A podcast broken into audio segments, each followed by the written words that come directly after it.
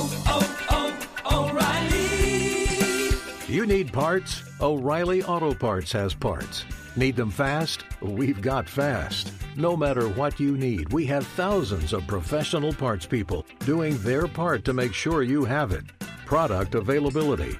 Just one part that makes O'Reilly stand apart. The professional parts people. Oh, oh,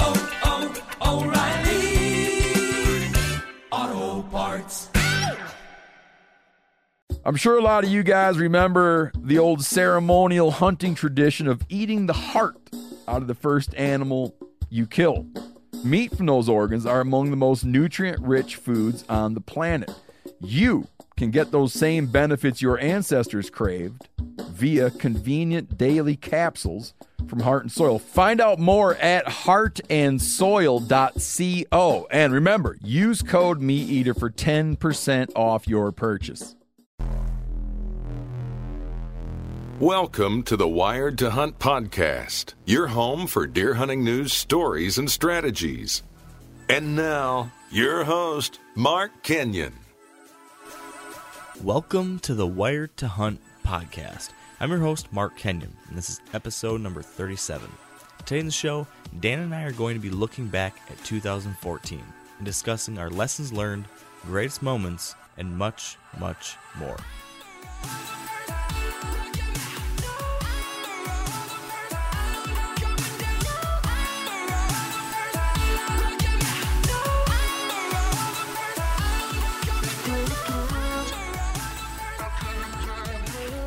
All right, welcome to the Wired to Hunt podcast. And as I mentioned, today on the show, we're reflecting back on the past year. It's December 30th today, 2014, so it just naturally seems like the right time to look back at the past 12 months and then maybe do some thinking about the new season to come, too. Uh, but before we do all that, Dan, how are you? I'm doing good. I'm wearing sweatpants. Thank you for that image. Well, I'm just saying, anytime I'm in sweatpants, I feel comfortable and I feel good. Well, that is good. don't. So there's that. I'm glad to hear it. How was the day at work? Day at work was was good, uh, not too bad. Um, they pulled me into the office, and in February, they want me to go to the Philippines for for work Wow. So you're For there about- forever. for two to two weeks to four weeks. Wow. That's pretty substantial. Yeah. Um, so I had to come home and uh, talk to my wife about it, and uh, I'm, I don't know. I got a my wife in February is going to be eight. Let's see, March. So like seven months pregnant, hmm. and then I got a two year old at home. So we'll see. I, I'm leaning towards I don't want to go. Yeah, I, I feel like you didn't mention one of the most important things too. I mean, that's- February. February. We're we're talking about the beginning of shed hunting season there. Yeah, yeah, You know, I, I just I, I think that that's something that should probably keep you home, Dan. Right. I don't I don't think they have shed antlers in the Philippines. No, something tells me they probably don't. At least not as big as they do in Iowa. Right, right. And if they do, they'd probably grind them up and use them as medicine. but that's probably just a stereotype. That could be. That could be. Yeah. You know, interesting thing though, people over somewhere on the other side of the world, they use an extract of deer antler velvet as a for some medicinal purposes, kind of like a growth hormone type deal. Right. Um, have Yep. you heard about that before? I have uh, Ray Lewis, Yes. the uh, football player who got away with murder. That guy. That guy. uh, uh, he used it or got. I don't know if it because I don't think it's illegal if you're eating deer it, because that tissue is the fastest growing um, living substance in nature. So its duplication rate is very high, and that's why you know people are trying to use it to make them bigger, faster, stronger type of type of thing. Yeah. Pretty interesting, isn't it? Yeah, I don't think I would uh, eat antler velvet though, just to get bigger, faster, stronger. Just me. I, I don't think I would do it, but hey. yeah. Was that your trick in college, Dan? Um, no, my trick in college to get um, I got bigger. I didn't get faster or stronger, but was uh, a lot of Busch Light. I thought that might be where you're going with this. they sold them in 30 packs, believe it or not. what an interesting concept. Mhm. Oh man. Well, glad you're having a decent day in your sweatpants. Interestingly enough, I'm in sweatpants too. So Yes. how about that? Awesome. Tell, tell me a little bit about your day, Mark. I'll tell you what, I am freezing cold and I can't feel my toes and my face is really red and I've got snot running on my nose. So oh, that's right. You were in the timber. yeah, I literally got in from the woods just about five minutes ago. So I, I, I just am- want to tell I want to tell all the listeners. I'm going to give a synopsis of our telephone call last night. Oh yeah? Long story short, Mark says to me, "I have to hunt in the evenings and I have to hunt in the mornings because my wife is making me." So I have never ever had that happen where it's like you have to go hunting tonight. If if my wife ever said that, I'd have to put one of my trail cameras in the house because I know that she'd probably be getting a visitor. Yeah, that, that might be suspicious, huh? How do I get my husband out of the house? Well, tell him he should go hunting. Maybe maybe I should be a little concerned. You should, Mark. You should. Oh man, no, my wife is she is a little irritated with me because I have not fulfilled my husbandly duties of putting enough venison in the freezer. Um, you know, my typically what I end up doing every year is I hold off on shooting does on my best properties here in Michigan because I'm still trying to shoot a buck and I don't want to, you know, risk shooting a deer and have to track it all over the property all day or something like that. So I always end up waiting till towards the end of the season. Um, and so my wife was giving me a hard time this year because the past two years I waited until New Year's Eve to kill a couple does. Um, and so she's like, this year, don't wait till the last minute. Start shooting does earlier because we always like to have at least three deer in the freezer to get us through the full year.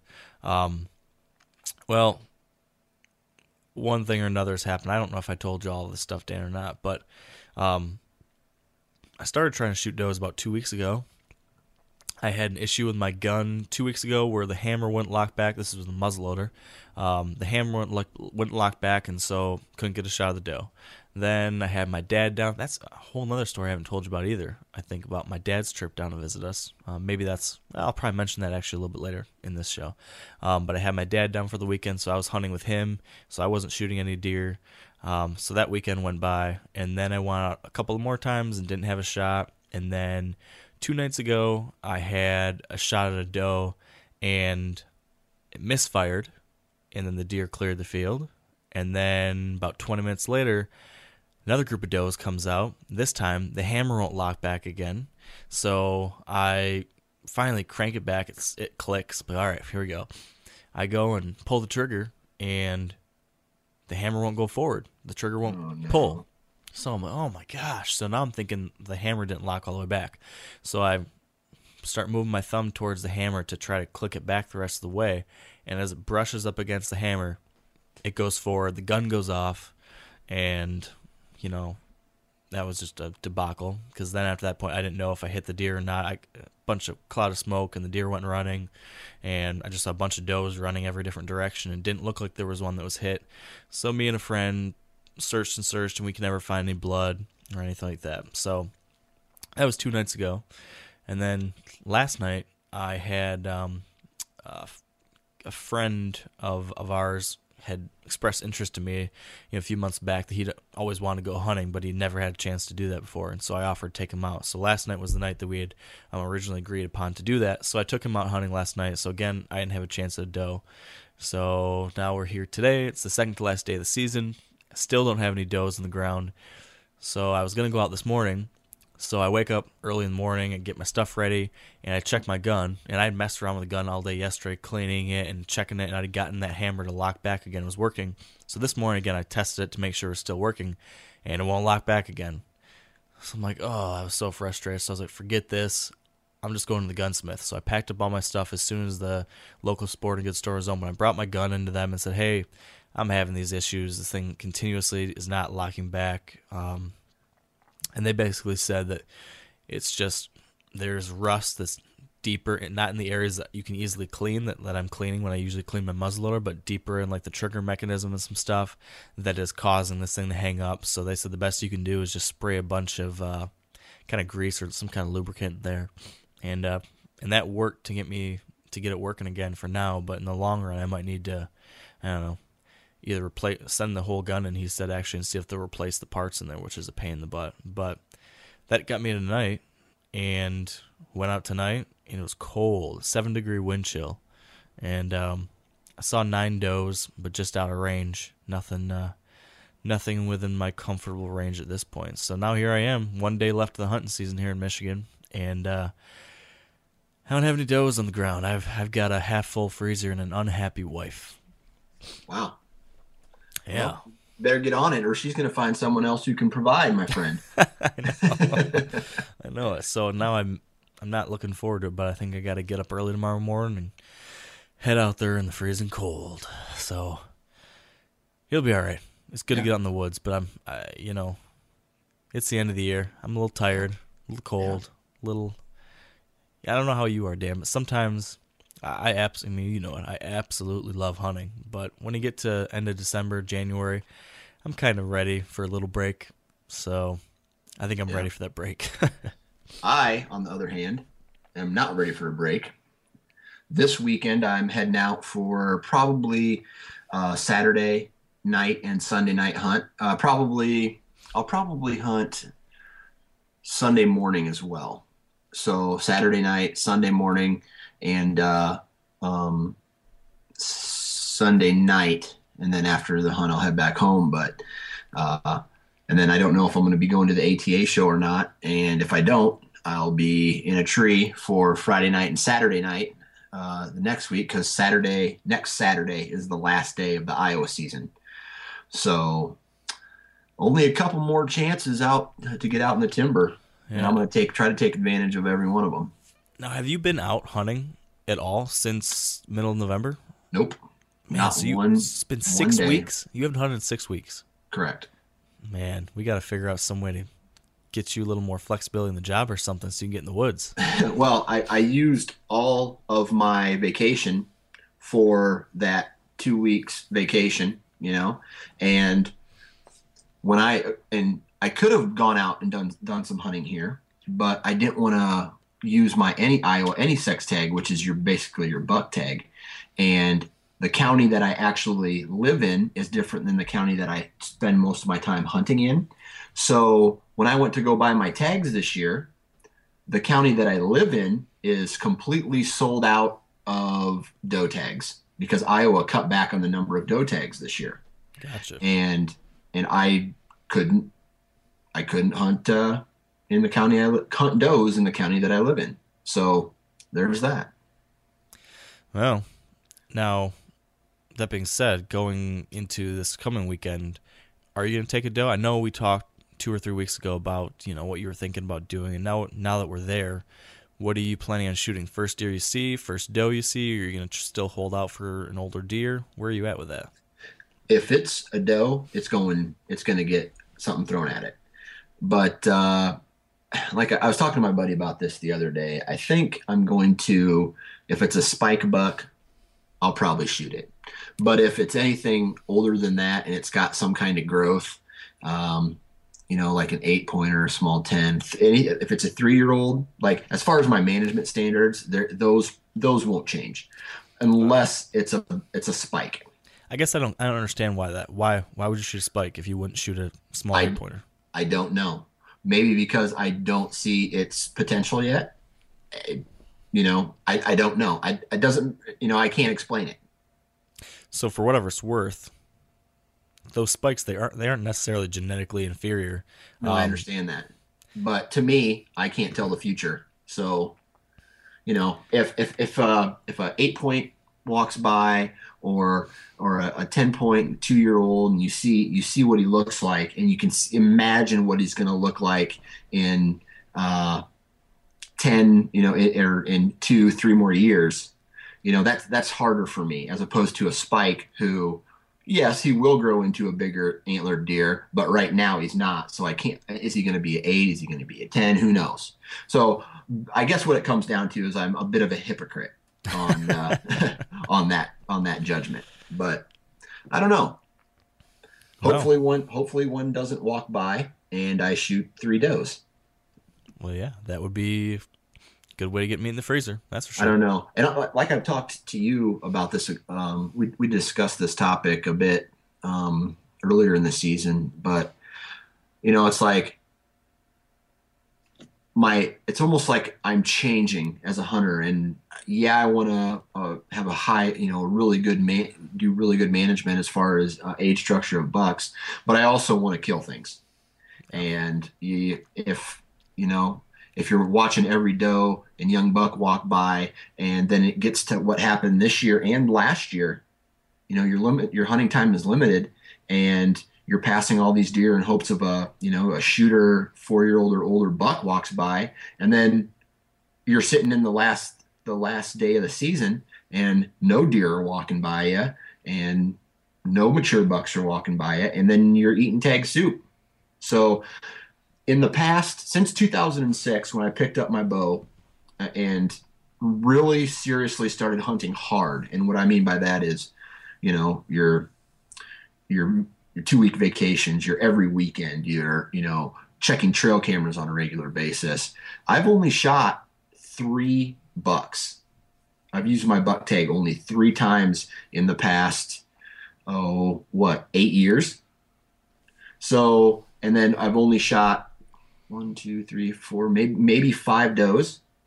So that's not a lot considering the amount of time I spend in the woods and the you know for for two two or three years in a row I was skunked on my buck tag.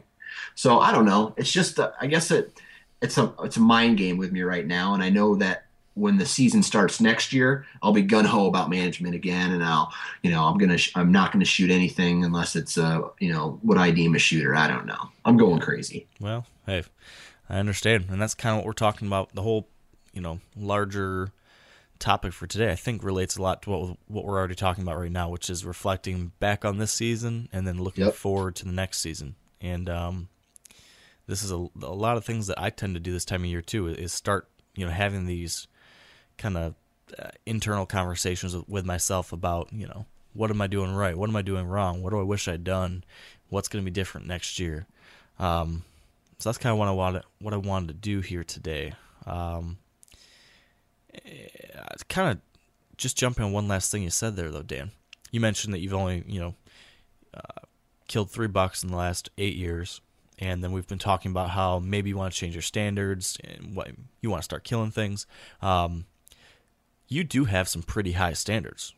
Right. And I, I I I know that. So maybe, I mean, maybe it's not necessarily a drop where you will shoot the first deer you see, but I mean, maybe you could start, you know, being open to shoot three and a half year olds instead of just waiting for the four or five year olds or something like that. And that might be able to, you know, still be a challenge enough for you, still be, you know, a, a positive management choice to a degree, um, but also still provide the challenge maybe you're looking for too. I mean, I don't know, Right. you start thinking about like more incremental shifts in that at all? See, this is this is where it gets hard for me. I was in a tree uh, the last day of my Iowa hunt in 2011, and I passed roughly a 145, maybe 150 class eight pointer, and he was probably a four year old. And that and everybody gave me crap for uh, for passing that deer. Like, you should have shot him. He was a giant, whatever. The next year, he turns into probably a 170, 175, uh, like a, a non typical 10. And so that is a direct result of what, you know, passing a deer at, you know, when they're three years old in, in my area and watching them completely blow up into a booner. So that shooting a shooting a three year old is going to be very hard for me knowing that where I hunt, they have one, probably two more years until they they have the potential to be big. So, and it may just be, hey, I need to stop passing so many does and just smoke some does and get that, I don't know, that that that blood, you know, get that, you know, that kill under my belt and get that get that urge satisfied, so to speak. Interesting. Okay. I don't know, man. Like I have these dilemmas going off in my head, and I it's weird, but uh, it's like a tug of war, and it's it's like I'm pulling against a brick wall. I don't know. Yeah. Well, you've got uh, plenty of time here in the coming months to, to kind of sort through that, I suppose, right? Exactly, and it'll work itself out, and I'll be right back at the same place I am at the beginning of next season. Fair enough. Well, let's uh let's take a step back now and, and focus on the past season Yeah. before we talk too much more about next year. Um, and maybe start. Uh, you know, I've been thinking the past couple days, just kind of reliving some moments in my head. Um, some of the high high high points of the past season is cra- you know it's so crazy that we've been doing this since I think March or April, and there's such a build up to the season, and you know, as we talked about it before, and then all of a sudden it's gone, and here we are, and we're already looking back at the 2014 season. It's kind of crazy. I, I feel like we just started talking about you know our plans for the early season, but here we are, it's done. Um, but I'm curious, Dan, what do you think has been your greatest, maybe, and and define greatest however you want, but what do you think's been your greatest moment of this 2014 season? What was your high point? Now, a lot of you guys are familiar with the old hunting tradition of eating, you know, some organ, the heart or a chunk of liver off the first animal you kill. I had that when I was a little kid, and it was a big deal. Organ meats were always prized by frontier people who knew the importance of getting a lot of different minerals and nutrients. And as often is the case, those guys were onto something because organs are among the most nutrient rich foods on the planet. And you can get the same benefits your ancestors craved via convenient daily capsules from Heart and Soil made exclusively from regeneratively raised, grass fed, and finished cattle. Heart and Soil's unique freeze drying process means all those important nutrients are trapped in ensuring you experience every one of the benefits of nature's superfood in a clean, convenient, taste free capsule. Find out more at heartandsoil.co and make sure to use code MeatEater for 10% off your purchase. That's heartandsoil.co. Use the code MeatEater. O'Reilly Auto Parts are in the business of keeping your car on the road. O'Reilly Auto Parts offer friendly, helpful service and the parts knowledge you need for all your maintenance and repairs. If you're confused about what part you need, like what wipers are going to be the best, what replacement headlights are going to be the best, go into O'Reilly and talk to the people that work there because they're great and they're super friendly and they'll get you squared away where you walk out knowing you got the right thing. They've got thousands of parts and accessories in stock, either in store or online, so you never have to worry if you're in a jam. Do you need your windshield wipers replaced? You need a brake light fixed? You need some quick service? They'll help you find the right part or point you to the nearest local repair shop for help. The professional parts people at O'Reilly Auto Parts are your one stop shop for all things auto do it yourself, and you can find what you need in store or online. Stop by O'Reilly Auto Parts today or visit us at o'reillyauto.com slash meat eater. That's o'reillyauto.com slash meat eater. Well, just like every past five years, for me, obviously getting out in the woods, seeing nature, seeing these deer interact with each other and, and their surroundings. But man, when my buddy Ryan comes to town, uh, we have an absolute blast. We hunt our asses off, but just the time, like, I don't know, it sounds kind of cheesy and guys typically don't talk like this, but the the brotherhood, you know what I mean? The the hanging out with someone who shares the same passion as you do and um, you know kind of feeding off his excitement because i know he was excited for this year. So it's it i don't know. The anticipation is almost just as good as the hunting itself. You know checking all these trail cameras and seeing all these giant deer show up it just gets you so fired up for the season. And then you know this year was all about ryan. So getting to share in his excitement and watch one of his dreams come true even though he didn't harvest anything you know, he had a shot at an animal that a lot of people, a lot of hunters in their lifetime are not going to be able to to have. So that was that that was kind of a combination of great of great moments that are all wrapped into this one season. Yeah, that's awesome. I can totally relate to um, the anticipation factor. Like that is such Yeah. a huge thing, especially for us that are, um, you know, so serious about deer hunting that we're doing something related to it almost the entire year.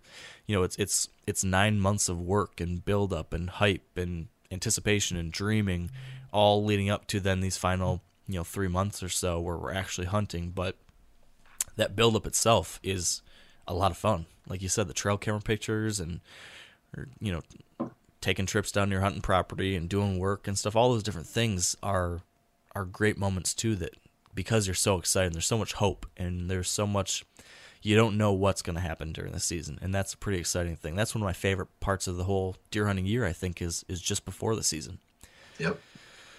yeah i can uh funny thing is i'm already getting excited about the next year thinking about Yeah. you know what deer might be there and who i might be hunting and what might be going on um Yep.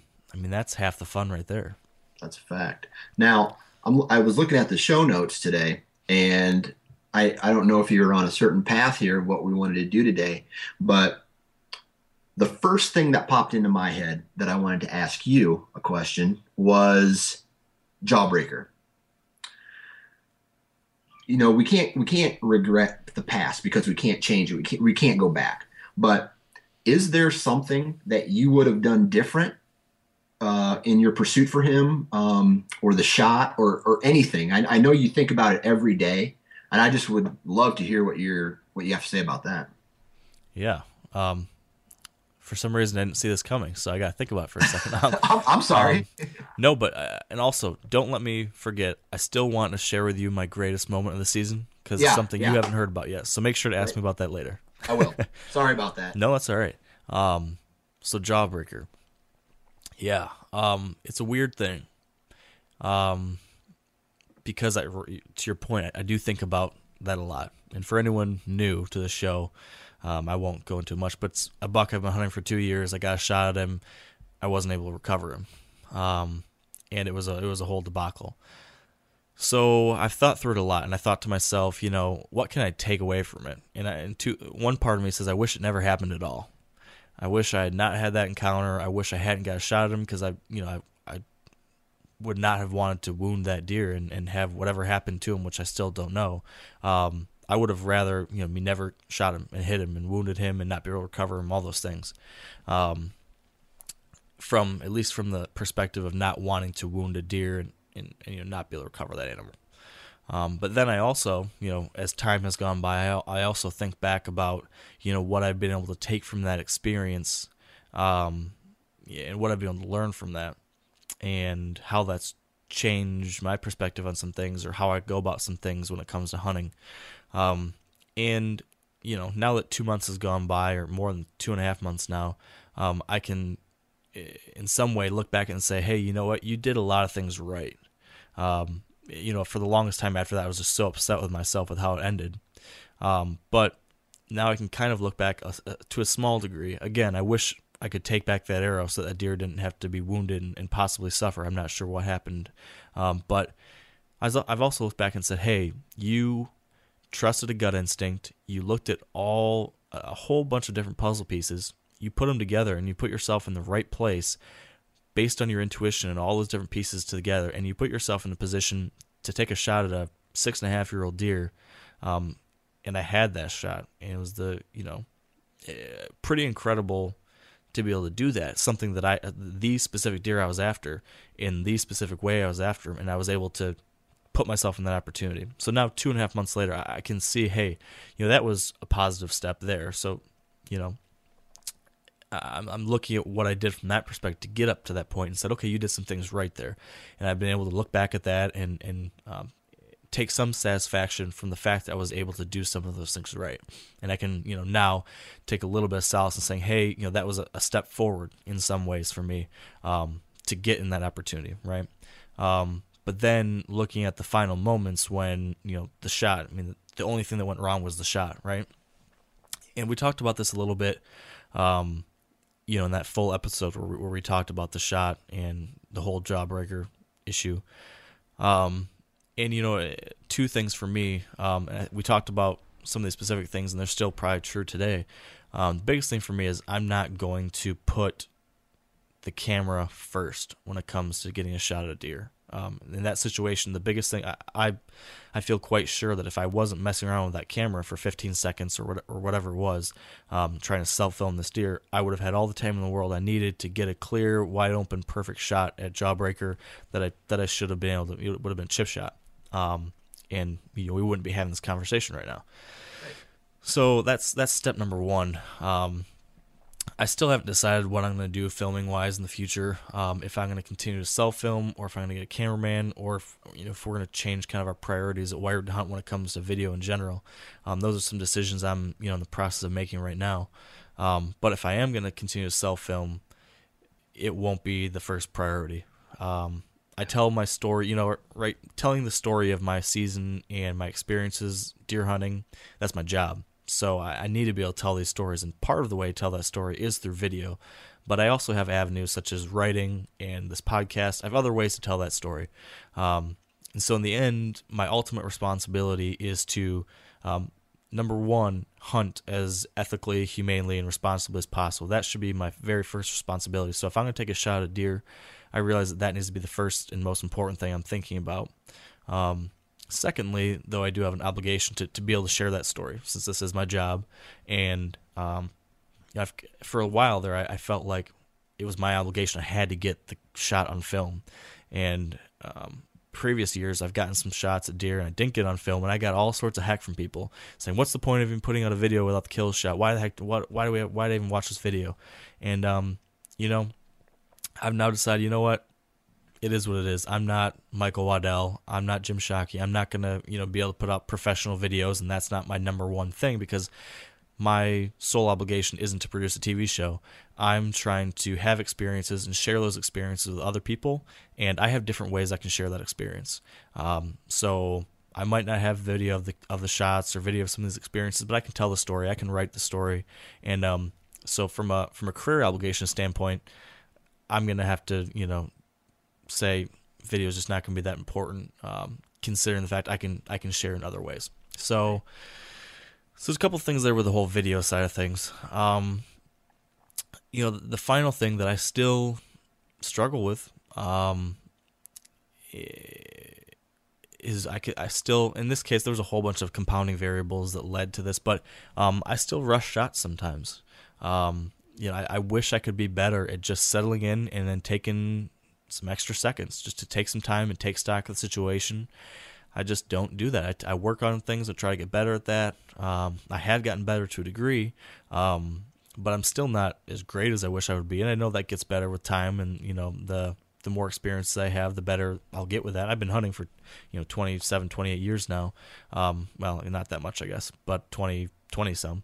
Um, but still, I, I, get some, I get buck fever. I still get caught up in the moment. Um, I still get pretty excited.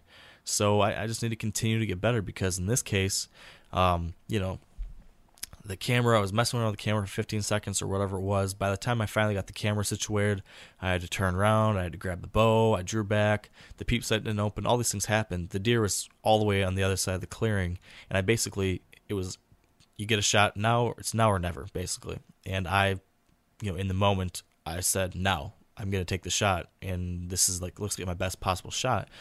In retrospect, if I had drawn and then taken some taken a few seconds to to think more about it, I might have seen that there was, you know, this small branch in the way, um, or I might have just said, you know what, it's it's too close for comfort. Um, it's too likely that something could go wrong here. He's halfway behind these branches. Um, you know, it's better not to take the shot and not risk wounding the deer.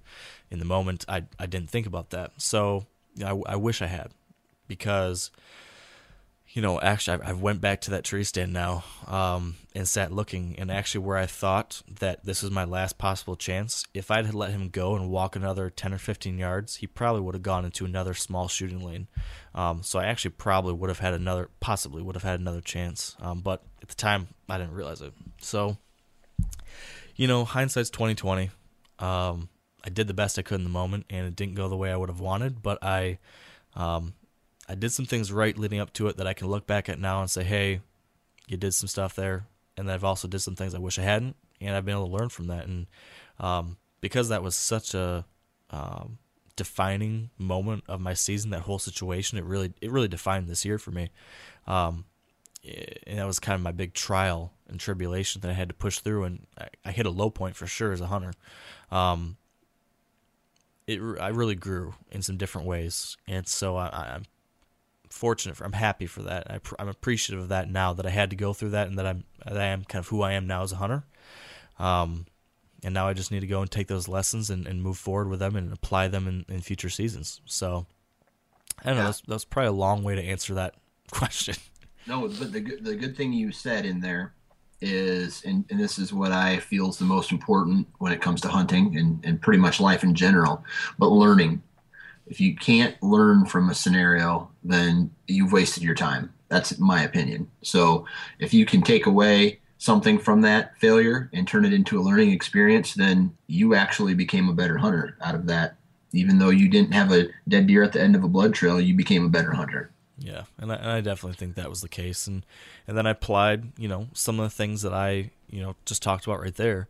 Um, I made sure to to fix those wrongs the next time I had a chance at deer, which was you know two weeks later on the other Ohio buck that I uh, you know center punched, got a really good shot on him because I was thinking about jawbreaker just before that shot. Like in my head, I my thing after the whole thing with jawbreaker was when I'm working on a shot, just recite Jawbreaker as my little mantra, and that kind of reminds me, hey, slow down, you know, focus on your form, take a couple extra seconds. So, um, as that deer was, you know, stepping into range, I was kind of saying Jawbreaker, Jawbreaker in my head, just remind you, don't let that happen again. Don't, don't, don't, don't rush it.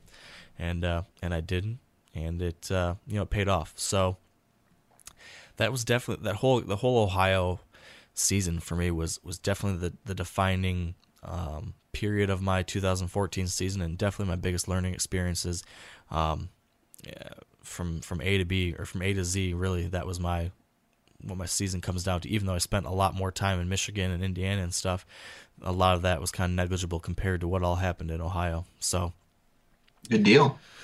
So yeah.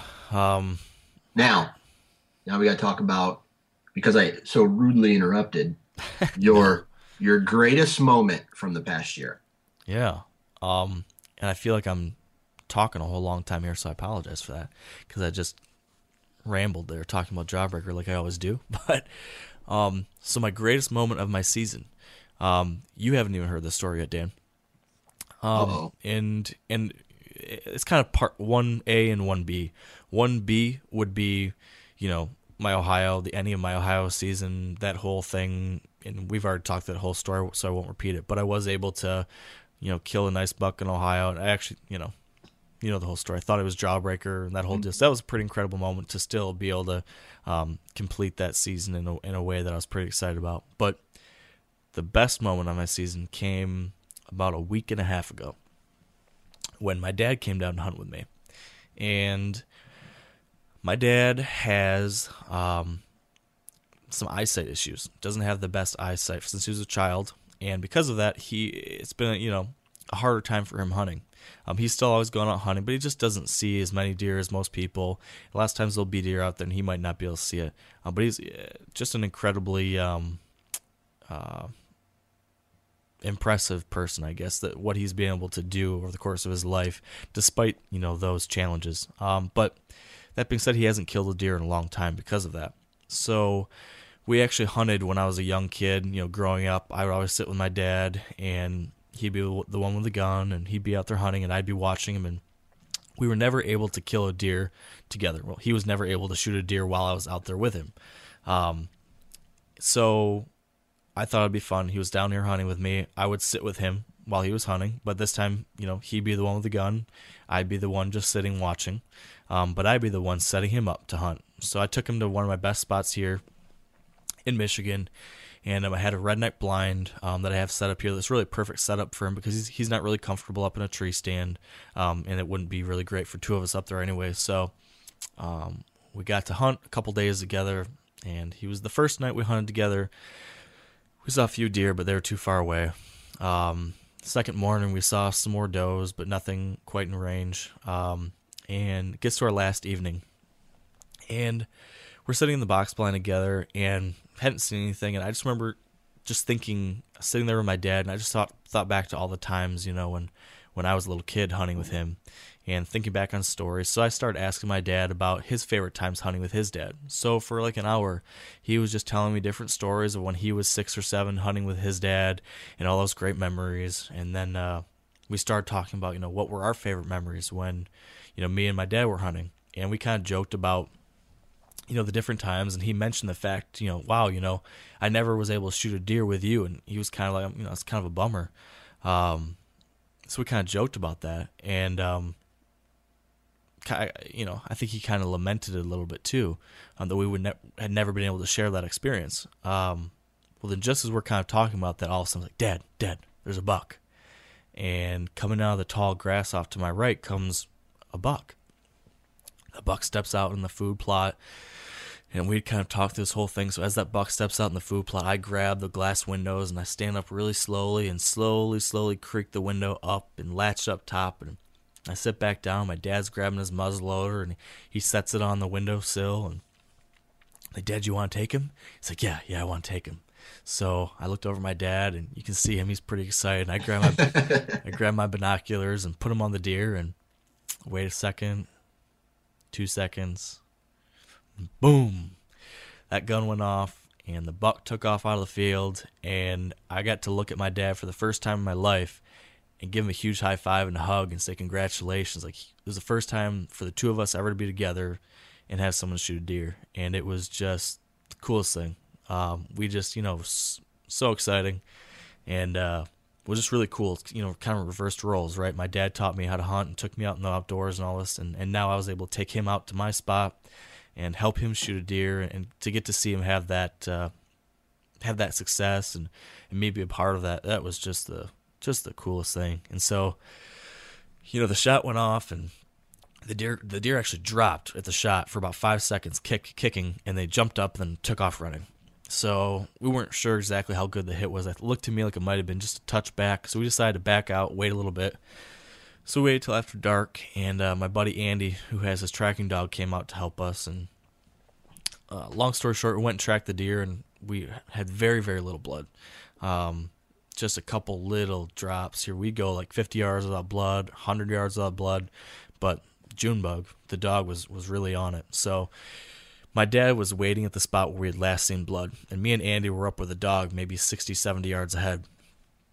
And we've been tracking for maybe an hour now. I don't know, something like that. It's, it's late after dark, and um, we get up to here, and Andy goes, "Oh man, here's a pile of corn in the blood. He must have got a gut shot." And I was like, "Oh crap!" And I walk up there, and I see that actually the Bucks laying right there. So I was I was really excited. But then we're like, hey dad, dad, come over here. There's a there's some blood, but but man, there's there's corn in it. This is definitely a gut shot. Man, sorry, Dave. And so dad comes up and he's huffing and puffing and upset and frustrated. He's like, son of a gun, I can't believe this. He was so upset. And he comes walking up and we're both standing right next to the deer and he comes walking up and you see him just he gets there and he looks down at the blood with corn in it and it just took him like two or three seconds just staring at it before it like processed. He was like, "Oh my gosh!"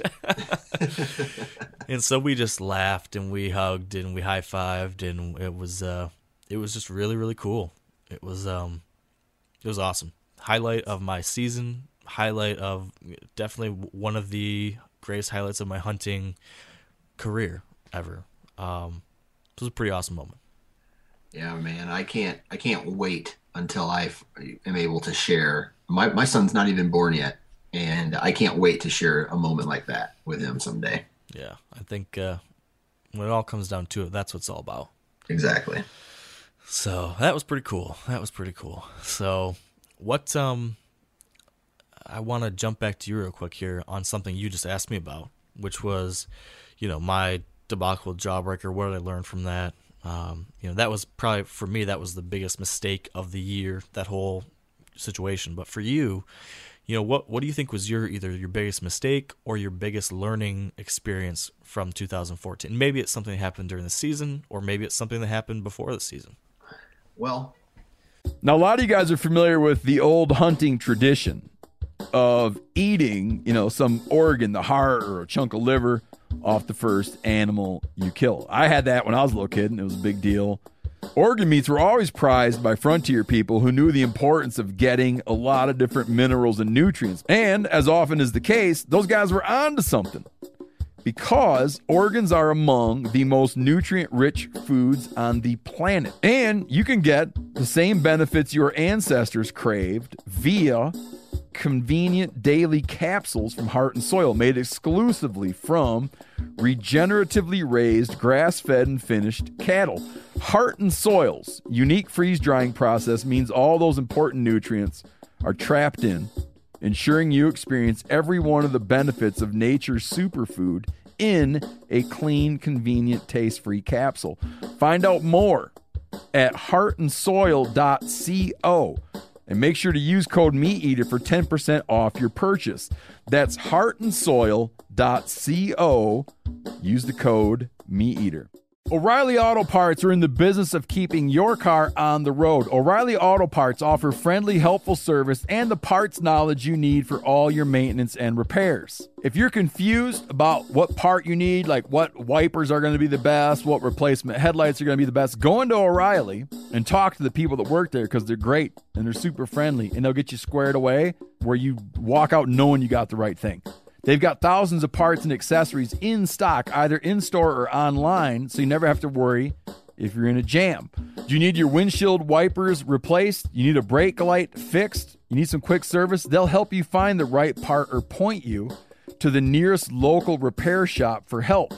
The professional parts people at O'Reilly Auto Parts are your one stop shop for all things auto do it yourself, and you can find what you need in store or online. Stop by O'Reilly Auto Parts today or visit us at o'reillyauto.com slash meat eater that's o'reillyauto.com slash meat eater as you know, me and Ryan put a ton of time in preseason to hanging stands and doing our scouting and, and going over, you know, a high level game plan for, for the properties that we could hunt. And I tell you what, and, and we talked about this about setting up observation stands and then setting back, watching the area and waiting for, you know, w- waiting for the right time to do that 50% of the time, maybe even more, 75% of the time that we did that this year, it worked and it worked to a T. Just the, you know, what, what our, what me and Ryan said all year long was we're in the right place, but the wrong deer are coming through. And what I mean by that is all that planning, preparation. We get to the we get to that location. You know, the trail cameras are showing the big bucks are there.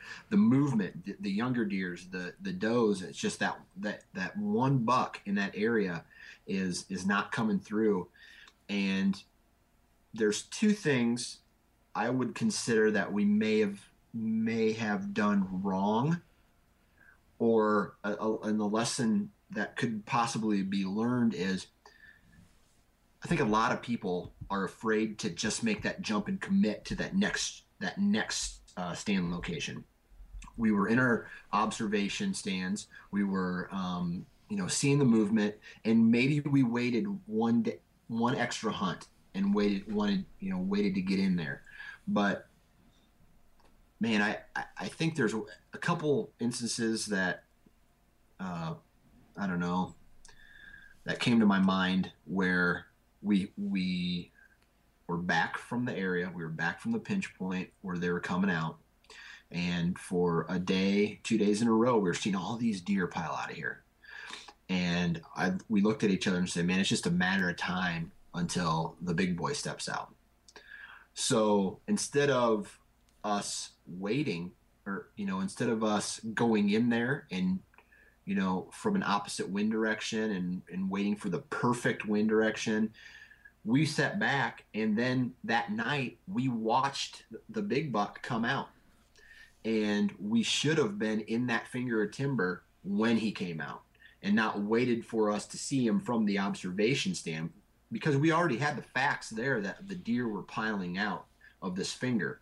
And I, I really think that we weren't aggressive enough to jump into this finger um, when when all the movement was there. uh, I think we just waited one one extra day, and it, it's almost like, yeah, like I said, we we weren't aggressive enough. Yeah. Well, I mean, we talked a little bit about this, I think, during our rut episode, but I'm I'm right in the same boat as you. I think if anything I took away, other than the stuff related to what we already talked about, um, from a purely tactic standpoint, that's exactly my big takeaway for this year too. Was, um, you know, getting more aggressive and being willing to, when when you've got the facts, when things are ready, you know, go in there. Um, I I tend to pussyfoot around because I'm so concerned about not putting too much pressure on the deer, um, which is important, right? You need to balance that, but sometimes you have to strike and you have to strike at the right time in the right place. Um, and too often I've been just a little bit off because I'm waiting or I'm you don't want to push in too far. Um, but I found, you know, just like what you said, um, you know there are those opportunities when you should go in there. And this year, when I did take it, when I did get aggressive, I got my two shots at bucks. I got the shot jawbreaker, and then the next time I decided to push in, set up a stand at four in the morning in the spot I had to be because I knew I had to get in there deep. Well, I killed my buck. So that again, I think illustrated that. Um, you know, when when the things are lined up correctly and you're comp, you know, if you have that confidence, you need to go in there because these big mature deer, you they don't operate like the rest of the deer herd. They're not going to be willy nilly out in the you know out in the middle of the fields as often. Sometimes you have to you have to jump on those opportunities when you have them, and sometimes it's in the harder to get spots too. Right, and that's that's my biggest problem is I overanalyze everything, and instead of saying, "All right, I'm hunting here tonight," I analyze it. I analyze everything. I analyze, um, you know, opposing stand locations to where maybe this one would be better, maybe this one would be better when I just need to commit. And I, that's a problem that I've been working on, and it, it just seems like it's it's hard for me to fix that problem that I have with myself. Yeah. Now, one thing we mentioned earlier this year, um, something you mentioned when talking about this for next year, you said you might even consider not hanging any stands at all instead right. just using just using a portable so that every time you go out you can pick whatever the best spot is for that night and not feel like you are obligated to sit any pre-hung stands. Is that something you still think you want to do next year? Yeah most definitely. Um, because here is the, re- the exact reasons why and i think we talked about this on one of the podcasts already but go out there and trim trim stands early and and um, you know your July and your August or whatever, and, and trim those stand locations out, but don't leave any don't leave any stands in it, because then what I what I found myself in, in this year was I have a stand in a location in an area, and I needed to be 40 yards away or 20 yards this way or 30 yards this way or 40 yards whatever. And then you're almost committed to that area when you know all I have are lone wolf tree stands and sticks. Okay. So I, they're easy to put on my back and I can go in and do a run and gun setup fairly easy. And I've done enough times where it doesn't take that long. The only problem is, you know, getting in there quietly, trimming out shooting lanes. So, so I have to get in earlier. I have to, but I'm used to that because that's just the way I hunt. But if I can go into these certain spots, cut out a couple shooting lanes, and then start have a starting place, tear down that set, and then move, make my you know my minor uh, adjustments uh, from that location. I, I really think that's gonna uh, help me get closer to to the deer. You have to be mobile every time. It just comes back to that for me. Yeah, I think it makes a lot of sense to, to hunt like that in, in your type of situation, but a lot of work too. Yep, it is. And it is it's something that has an expiration date because you know when I hit my 50s, depending on how good a shape I am in when I hit those older ages, it can't. It's not going to be able to be done.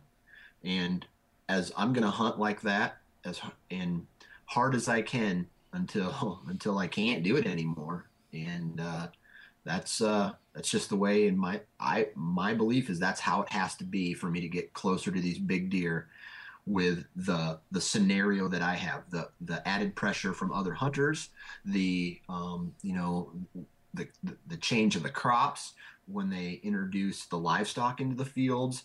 It's you know all those things are in a way a pattern, and I have to put all these pieces of the puzzle together to find out what the best possible location for that is, and it's different every year. So I can't have a permanent stand, and it's dis if it's different every day. Right. You got a pretty dynamic situation there. Yeah. Yeah. Um, you know, something that I got popped up in my head here while we're talking about this is um, doesn't seem directly related to what you just said, but it made me think of this.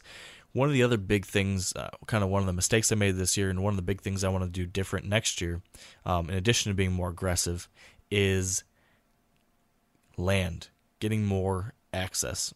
One of the biggest mistakes I made this year, Dan, I don't know if we've ever really talked about it, um, but I got comfortable with my land situation.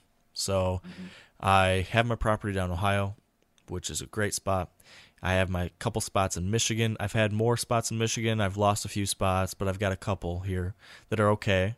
Um, and then at the beginning of the year, I was originally going to hunt in Iowa. And then I changed and said, no, I'm going to hunt in Indiana.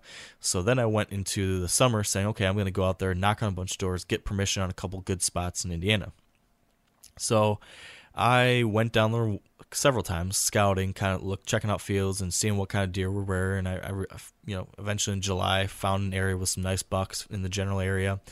Spent a night out there knocking on doors. I had knocked on like eight or nine different doors, and I got kind of, sort of permission on a spot.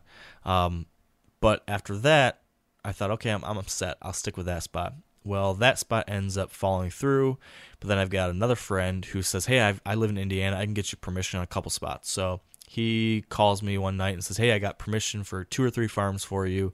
Um, I, I'll send you the address information, you know, shortly."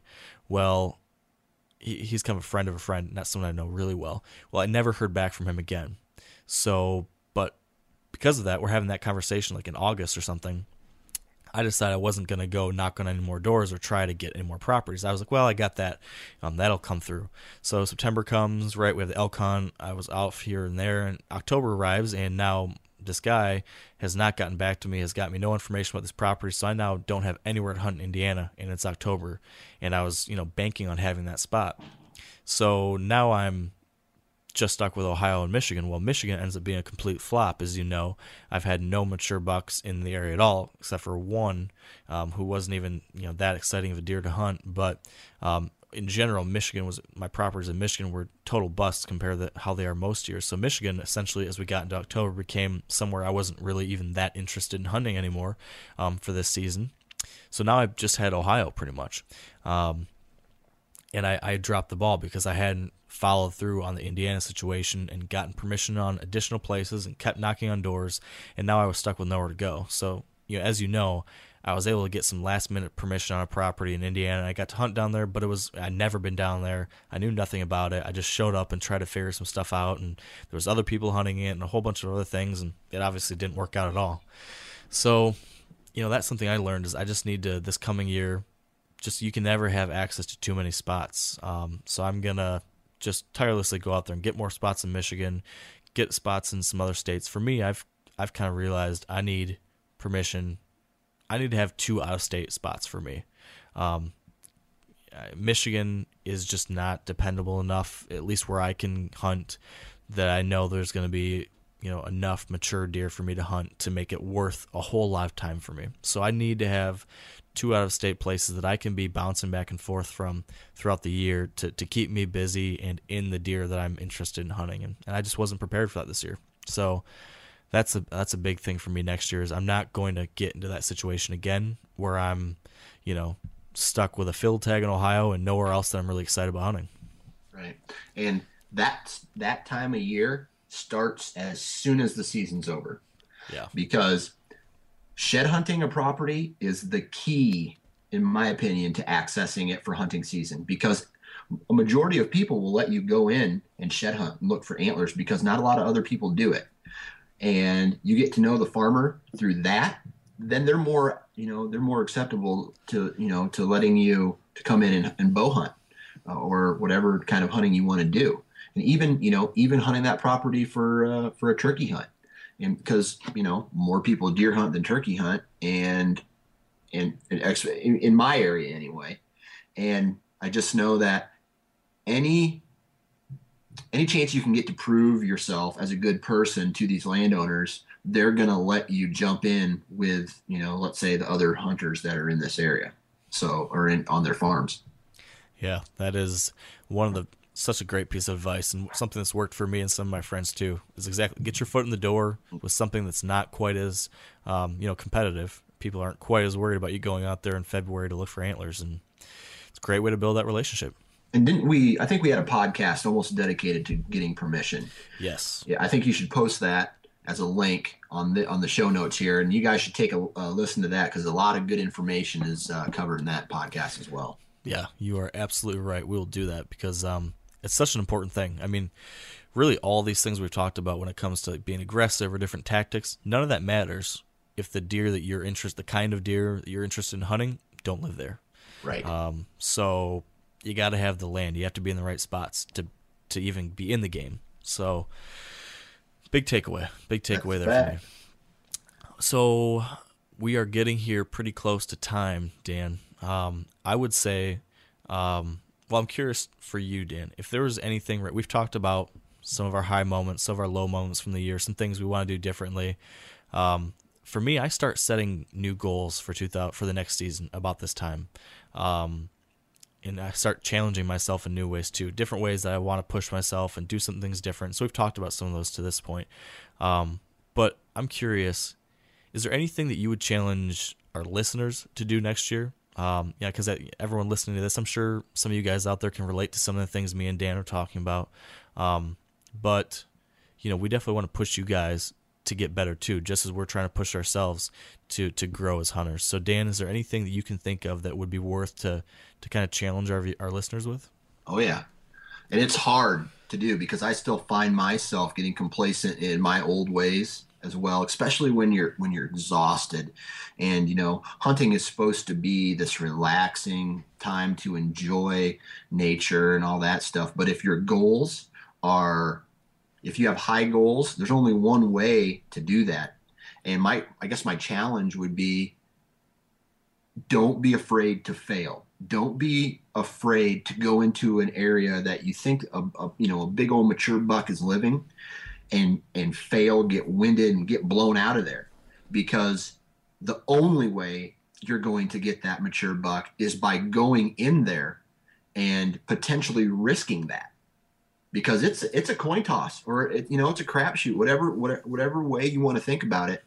In order to get to these big mature animals you have to go to where they live.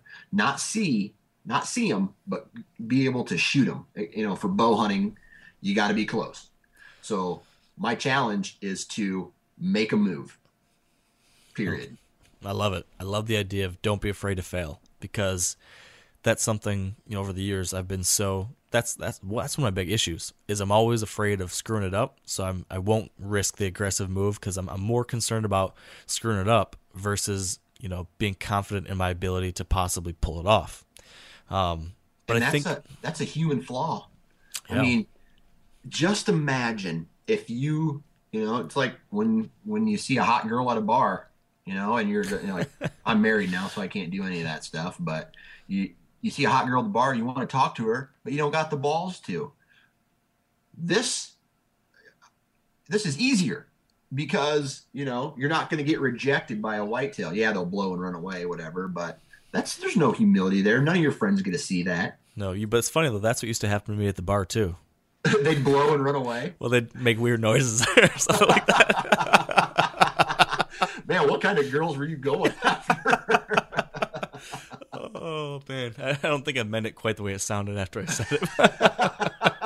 but sorry, moving on.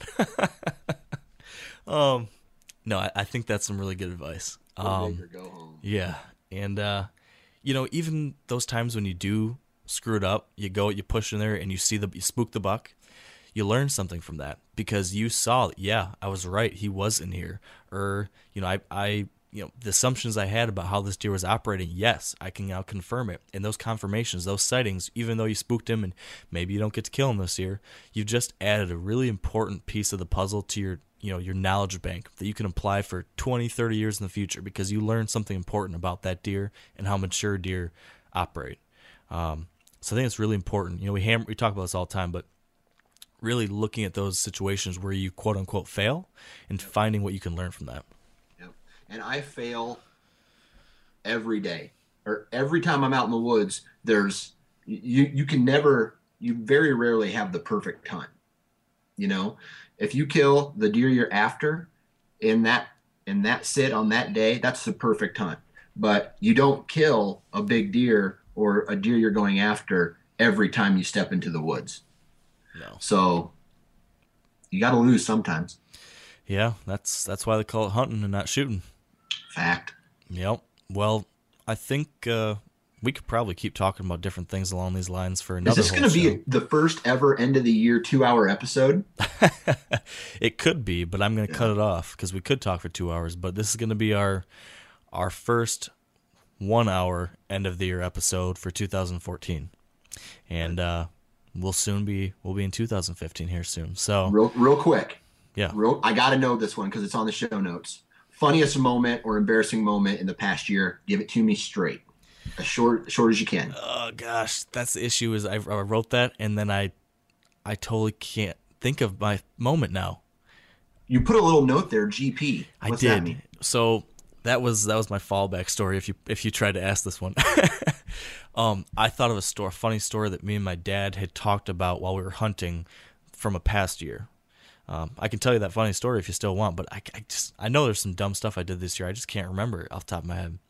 Gotcha. Um, but do you, it, was it how how you were conceived?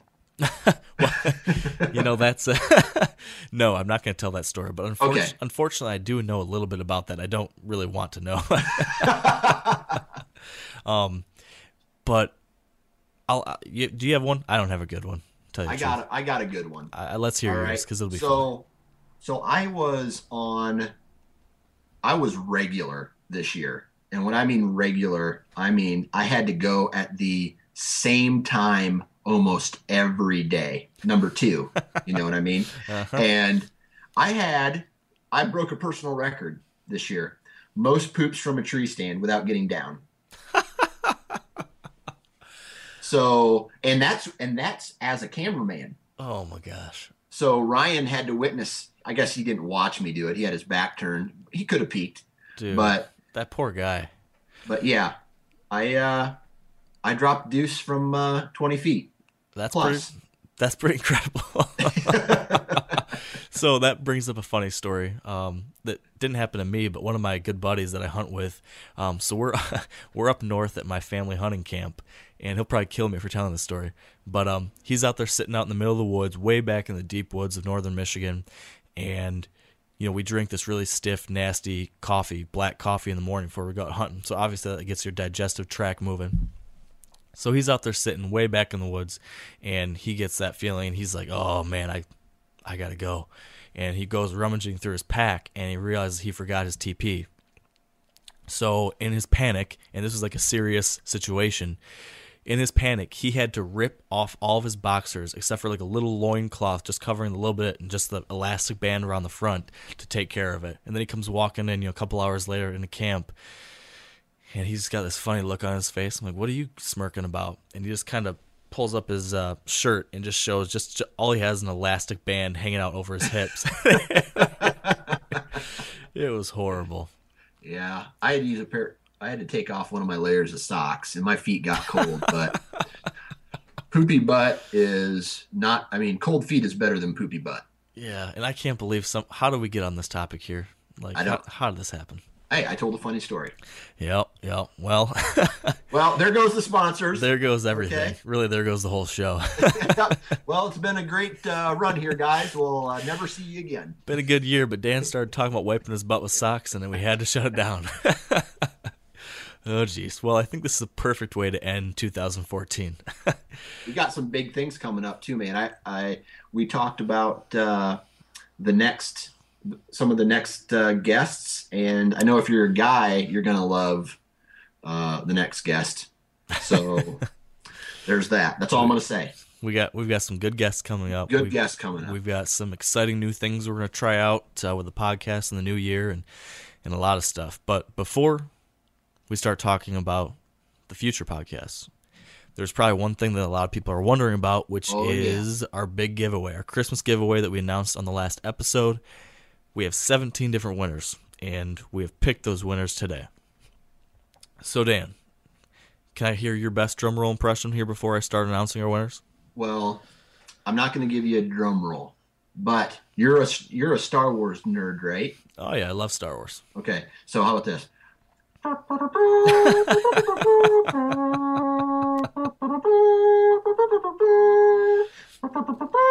Well, that's Superman, isn't it? That, that- that is not super, that's not Star Wars. That's Superman, I think. Yeah. Oh well, I, that just tells you how much I know. Yes. There- okay. Well, anyway, Superman. You, you could have done like a dun dun dun dun dun. There we dun, go. dun, dun. There yeah, we that go. would have been it.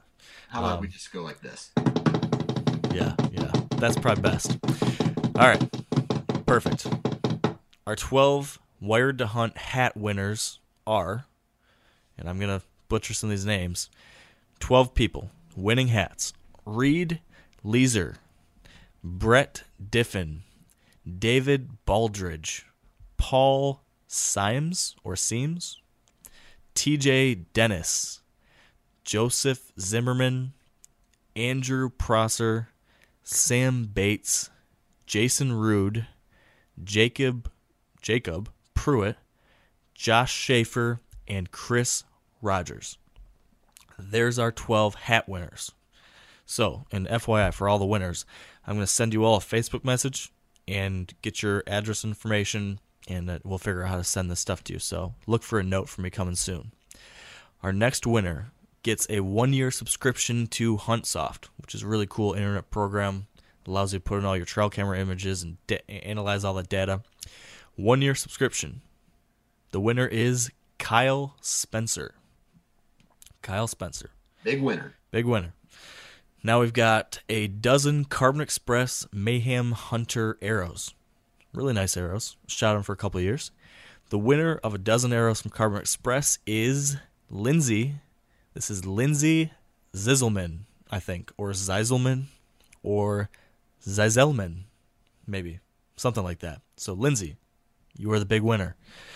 Next up, we've got a Big and J prize package with some of the Big and J BB squared and their new Mineral Meltdown product. Cool stuff there. The winner of the Big and J prize package is Chris Rogers. Chris Rogers. Yes, that's Big the one. winner. Now we've got two final winners here.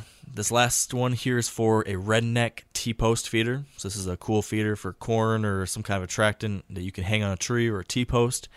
The winner f- for the redneck T-post feeder is Ruben Dort or Dort. Ruben. And finally, last but not least, the winner of the Redneck Outdoors portable hunting chair, which I was which my dad was sitting in when he killed his buck a week and a half ago. Um, not the one we're giving away, but a chair. The winner of a Redneck portable hunting chair is Jake Huff.